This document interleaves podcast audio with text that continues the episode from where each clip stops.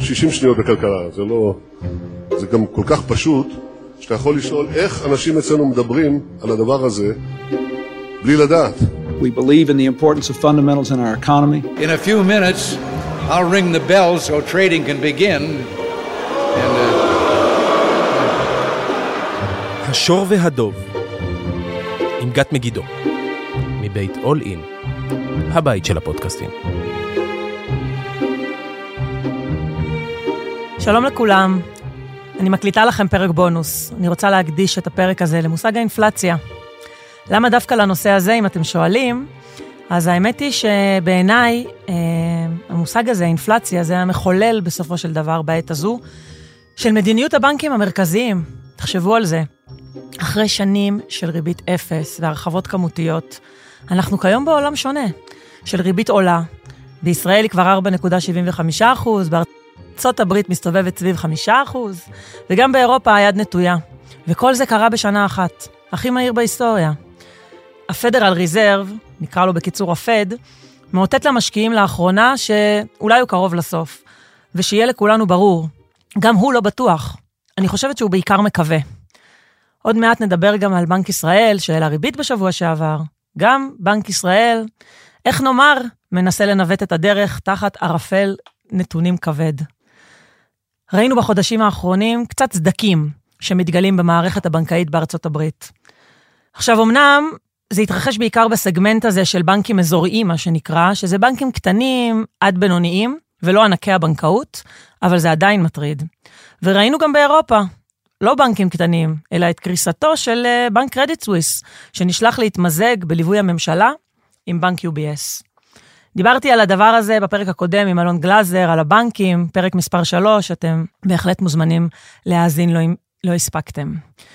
ובישראל, כמעט תמיד, בנק ישראל בעיקרון מתאים את עצמו והולך עם הפד במדיניות שלו. בתום דיוני הוועדה המוניטרית לצורך קבלת החלטת המדיניות, החליטה הוועדה המוניטרית להעלות את הריבית ב-0.25 נקודות האחוז. בדברה היום אפרט על הרקע לקבלת ההחלטה, אתעמק בסוגיית המשך תוואי המדיניות המוניטרית ומצב האינפלציה במשק, והגע גם בהתפתחויות כלכליות נוספות בארץ ובעולם. וזה בסדר, זה הגיוני, כי אנחנו חיים בעולם מאוד גלובלי. בחודש האחרון הפד מנסה להוטט שהוא אולי יעצור, תמיד, כתלות בנתונים, כן, אף אחד לא יודע מה יהיו הנתונים קדימה. ובנק ישראל, כמו שאמרתי, העלה בשבוע שעבר את הריבית ב0.25% נוסף, למרות שגם בנק ישראל איפשהו כבר ניסה להכוון את עצמו, להתחיל לעצור. אז למה זה קרה?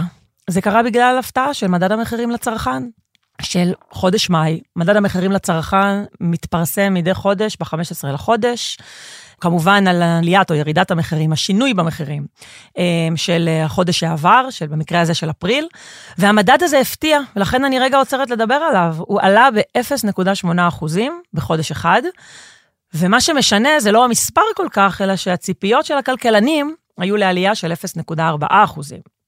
אז בואו נגיד כמה מילים על מדד המחירים לצרכן, למי שפחות מכיר. אז מדד המחירים לצרכן הוא מדד שלפיו נמדדת האינפלציה במשק, או השתנות המחירים. מי שמחשב את המדד הזה זו הלשכה המרכזית לסטטיסטיקה, ובקיצור נקרא לה הלמ"ס. בכל מדינה יש מוסד שאחראי על חישוב המדד הזה, וזה המדד שהוא הברומטר המוסכם לסביבה האינפלציונית בכלכלה של מדינה. עכשיו תנו לי רגע לסגור פינה קטנה, ככה שאני אהיה רגועה, ובואו נבהיר גם את המילה אינפלציה. אז אני לקחתי הגדרה ממילוג, מאוד נוחה וזמינה, והם מגדירים אינפלציה, מונח כלכלי שמתאר תהליך של עלייה כללית, מתמשכת וקבועה, של רמת המחירים במדינה. הדבר הזה מביא לירידה בערך הכסף. צריך להבין שאינפלציה, עליית מחירים, בעצם שוחקת את כוח הקנייה של כולנו, ולכן נאמר מביאה לירידה בערך הכסף. רצינו לקנות דבר מה, עכשיו הוא עולה יותר. אז בעצם ההסתכלות של כלכלנים, של בנק ישראל ושל המשקיעים בשוק ההון, היא תמיד על תקופה, לא רק על חודש אחד. ולכן הם תמיד יבחנו את מגמת השינוי במחירים על פני 12 חודשים, שנה. אז בוא נגיד משהו, בהמשך לנתון החודשי, אחרי בעצם שהוא פורסם, הלכנו וחישבנו את האינפלציה השנתית, שזה כמו שאמרנו, שיעור עליית המחירים בשנה האחרונה, והוא עומד במצטבר על 5%. ציפו שהוא יהיה על 4.6%, ויגלם ירידה. גם כאן זה לא המספר, זה מה השינוי. בסופו של דבר, לאור ההפתעה בנתון החודשי, זה לא קרה, והמסקנה הראשונה זה שהאינפלציה בישראל עדיין כאן. אני חושב שכל אזרחי ישראל מרגישים את זה. אנחנו מטפלים בכל תחומי החיים החשובים לטובת כל אזרחי ישראל. זה כמובן שהתחום הראשון שדיברנו עליו, וכבר שוחחנו עליו וקיימנו כמה דיונים עליו, הוא תחום יוקר המחיה. עכשיו איפה זה פוגש כל אחד מאיתנו? בואו נדבר רגע על סביבת המחירים. עוד לפני עליות המחירים של אחרי אירועי מגפת הקורונה, חשבנו רובנו שישראל מקום יקר, לא ככה? ומה שכולנו חווים בשנה שנתיים האחרונות, זה בדיוק את זה. כולם מעלים מחירים, בין אם הסיבה היא שעלות הייצור, או עלות מתן השירותים התייקרה, ובין אם זה כי פשוט, זה באופנה, ופשוט אפשר. וחכו, יש לי עוד מה להגיד על זה. אינפלציה היא דבר די מדאיג. הוא פוגע בכולנו כשזה לא בשליטה. אינפלציה מחלישה את הכסף שלנו, מחלישה, כמו שאמרתי, את כוח הקנייה שלנו. בואו ניקח דוגמה, אם רצינו לרכוש רכב, וחיכינו לדגם שיגיע נניח בעוד חצי שנה, ובזמן הזה הייתה אינפלציה נניח של 2.5%, אני לא מקורית, לקחתי קצב של חצי שנה על 5% בממוצע, והכסף שלנו בעצם נשחק, ועכשיו עברה חצי שנה הזאת, ואנחנו נרצה לקנות את הרכב, נצטרך להביא עוד כסף, כי המחיר שלו עלה. אין מנוס, רבותיי, העולם הוא ריאלי. מה זה אומר ריאלי? אם תחסכו בפיקדון בבנק, ותקבלו לצורך הדוגמה 4% בשנה, אבל כעבור שנה תגלו שהייתה אינפלציה של 5%. אז מה בעצם, אם מה יצאתם ביד מהבנק אחרי שנה? בעצם אתם מבינים שקיבלתם ריבית שלילית ריאלית, בעצם קיבלתם ריבית שלילית של 1%. אתם מבינים את זה? הכסף שלכם חסך ריבית חיובית, ועדיין איבד מערכו. וזו בעיה. ובגלל זה, אינפלציה היא הדאגה המרכזית כיום של בנקים מרכזיים. ולראיה, עליות הריבית המהירות בהיסטוריה של הכלכלה התרחשו בשנה האחרונה, בכל הכלכלות המערביות המפותחות. אינפלציה מערערת את האמון של הציבור, את האמון של המשקיעים, אולי לא מערערת אמון בשלב הזה, אבל בהחלט מייצרת אי ודאות מאוד מאוד גדולה. וכשהיא יוצאת משליטה, היא בהחלט גורמת לאובדן אמון. במה אנשים מאבדים אמון? באמינות של הבנק המרכזי, כי התפקיד המרכזי של הבנק המרכזי הוא לשמור על יציבות המחירים. ואמינותו של הבנק המרכזי, אני אומר שהוא בערך כל מה שיש לו בגדול. ולכן, כדי לתכנן את המדיניות שלו, הבנק המרכזי מסתכל על מגוון מאוד רחב של נתונים. ויש כאן איזושהי נקודה טריקית שלא נטעה, כי אם רגע נסתכל על מדד המחירים לצרכן, אז זה נתון כלכלי שמספר לנו מה היה השינוי במחירים בעבר, ולא מה יהיה מכאן והלאה. וזה מאוד מאוד חשוב, כי מה יהיה בעתיד? אף אחד לא יודע. ולכן, כשאין ברירה, עובדים עם מה שיש, שזה בעצם ההיסטוריה הקרובה. ואז עושים ניתוח של המרכיבים במדד, ובוחנים את האופי המתמשך, או האופי החד פעמי שלהם. אפשר לפחות להתיימר ולנסות להאריך קדימה. אבל זה ממש לא תמיד מצליח. I take blame for inflation, no.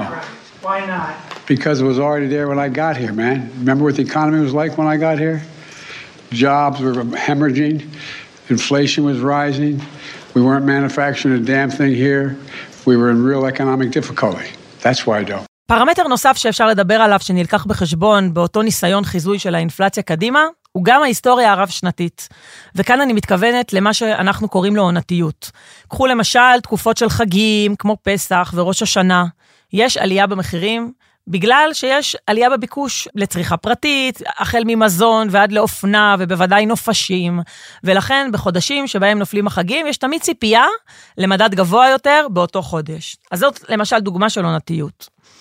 עכשיו, בואו נחשוב רגע על שתי דוגמאות, לאופן שבו כלכלנים, וגם אתם, צריכים לנתח סיטואציה בניסיון לחזות את הסביבה האינפלציונית או הדפלציונית, הבאה עלינו לטובה. אז האחת, זו עליית מחירים, שנגרמת מזינוק במחירי הנפט, או סחורות באופן כללי, ובעצם מייצרת שוק להיצע, זאת אומרת, גורמת לעלויות הייצור לעלות, או למשל, משבר אנרגיה גורם לעלויות החשמל לעלות. זה כמובן מתגלגל לעלויות של היצרנים, והיצרנים, לפחות באופן חלקי, יצאו לגלגל את העלויות האלה לצרכן, כי אחרת מה יקרה? הרווח שלהם יתכווץ. אגב, ככל שזה יהיה אירוע קצר, איזשהו שוק במחירי הסחורות, אבל לתקופה קצרה, צריך לצפות שהוא ישפיע פחות, כי אותם יצרנים לא יספיקו לגלגל את זה לצרכן. בדרך כלל התגובה הטבעית היא שבהתחלה הם מחכים, ואחרי שהם רואים שזה נשאר וזה כאן להישאר, הם לאט לאט מקבלים יותר ביטחון, ומגלגלים את העלויות החדשות שלהם או הנוספות שלהם, למחיר שפוגש הצרכן. לעומת זאת, בוא ניקח דוגמה של עליית מחירים שנגרמת מכלכלה מאוד מאוד חזקה, מצמיחה כלכלית, מביקושים חזקים ובריאים למוצרים ושירותים, שגורמים לזה שהמחירים שלהם עולים. ובפרט, עלייה שמתגלגלת עד לכוח העבודה. כי תחשבו על זה ככה, כל אחד מאיתנו פוגש את עליית המחירים בהוצאות החודשיות, ואז הדבר הטבעי, באיזשהו שלב, לפנות, לבקש העלאת שכר. וכך, כדור השלג של האינפלציה אף הולך ומאיץ, ונהיה מאוד דביק. דביק כזה שמאוד קשה להיפטר ממנו. ושימו לב לדביקות, זו הדרך הטובה ביותר להסביר מהי דביקות, שהרי בכל יום, בעיתון היומי של הבוקר, יש כותרות על יצרן או ספק או רשת מסחרית אחרת שמעלה מחירים. כולם מרגישים בנוח לעשות את זה. אי הנעימות חלפה. אתגר נוסף כמובן היו ההסכמים הקואליציוניים, שהוערכו בהרבה מאוד עשרות של מיליארדים, והיה ברור שהם חייבים בסוף להתכנס אל תוך המסגרות. ככה נראית סביבה אינפלציונית. ולכן אגב, בהתאם לציפיות בעקבות אותו מדד מפתיע, בחודש מאי, בנק ישראל הגיב והעלה את הריבית, ב0.25% נוספים, ל4.75%. עכשיו, יש עוד מגוון רב של נתונים כלכליים, שבנקים מרכזיים מסתכלים עליהם, שקשורים למצב הרוח של הצרכנים, כי ככל שיש מה שנקרא סנטימנט, מדד אמון הצרכנים, שיש אמון גבוה לצרכנים, שהם מרגישים תחושת עושר, הם ירצו לצרוך וירגישו בנוח לצרוך. אבל כשהמצב רוח הזה מתקרר, הם עוצרים את הצריכה. תחשבו על זה כל אחד בחלקת האלוהים שלו. וכנ"ל על מדדים על מצב הרוח של החברות, האם הן הולכות ליטול אשראי או לעשות השקעות חדשות. וכמובן, שוק העבודה. כמה מובטלים נוספו, מה שיעור האבטלה, מה שיעור עליית השכר. נתון חשוב מאוד. ועוד שלל של נתונים על הסביבה של משקי הבית ושל המגזר העסקי. והעניין הוא שנתונים רבים הם בסופו של דבר יושבים על תהליך כלכלי, שבמציאות לוקח להם זמן להבשיל. תחשבו על זה רגע, שלהעלות ריבית, הנה ראיתם דוגמה חיה, אפשר לעשות את זה מאוד מהר, אבל הכלכלה לא מגיבה מיד. אגב, פתח סוגריים, שוק ההון כן מגיב מיד. והכלכלה לא מגיבה מיד, כי יש מאחורי הדבר הזה של התגובה של הכלכלה, סייקל כלכלי, מה שנקרא החיים עצמם. שוק העבודה בישראל, למשל, עדיין חזק. הצמיחה חיובית. הכל במבט לאחור. מסתכלים על נתונים ידועים, והם נראים טוב. מצד שני, יש איתותים לגבי מה עתיד לבוא. איזה סוג של איתותים? ירידה בעסקאות בנדלן. אפילו בחלקו ירידת מחירים, אבל הקיפאון הזה בעסקאות הוא מאוד מאוד קריטי. ירידה בהשקעה בהייטק. אלה דברים שהם איתותים להעתה שתגיע. וזה עוד לפני שדיברנו על הרפורמה המשפטית ועל ההשלכות שלה והדרה שהיא גורמת.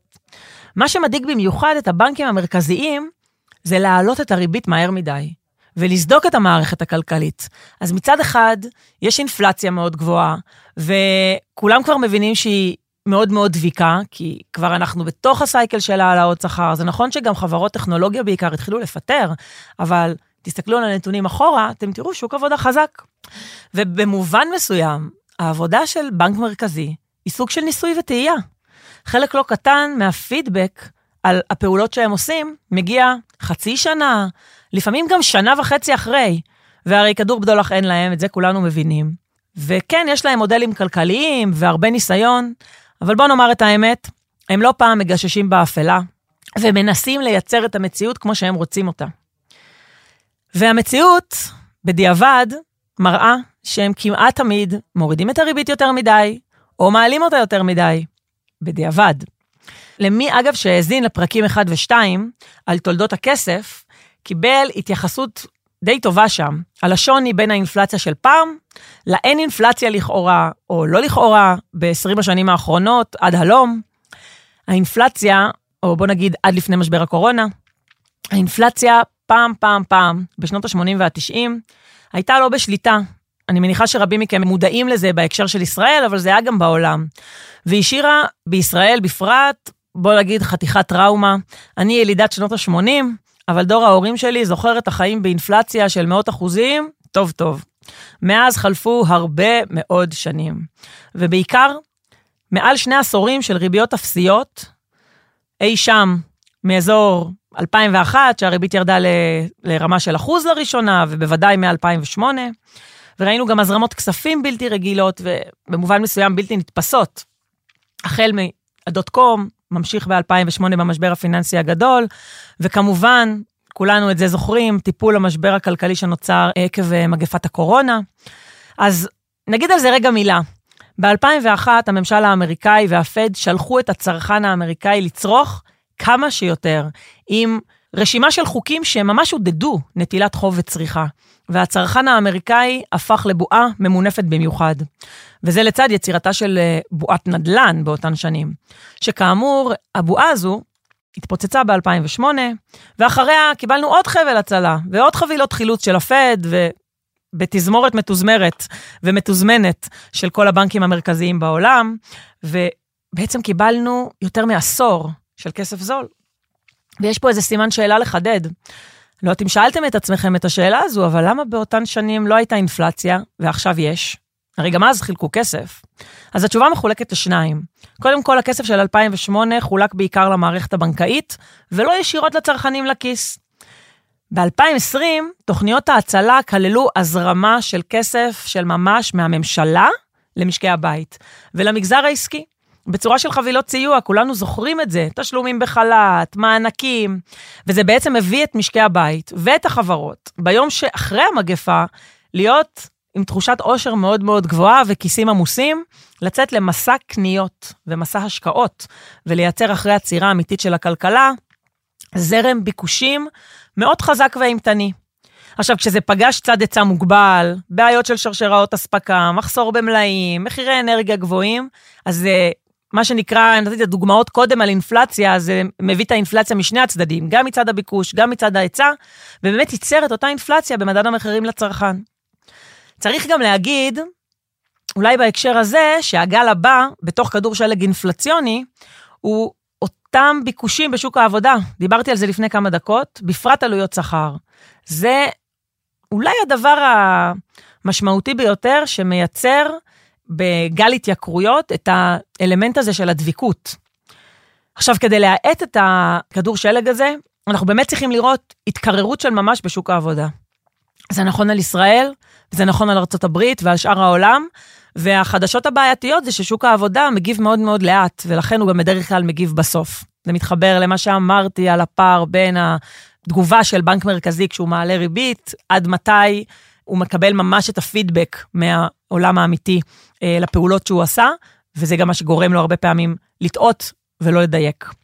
עכשיו, דרך אחרת לענות על כל מה שאמרתי כעת, היא גם להגיד שבעצם באותם שנים, בוא נגיד מ-2008 עד 2020, זה לא נכון להגיד שלא הייתה אינפלציה.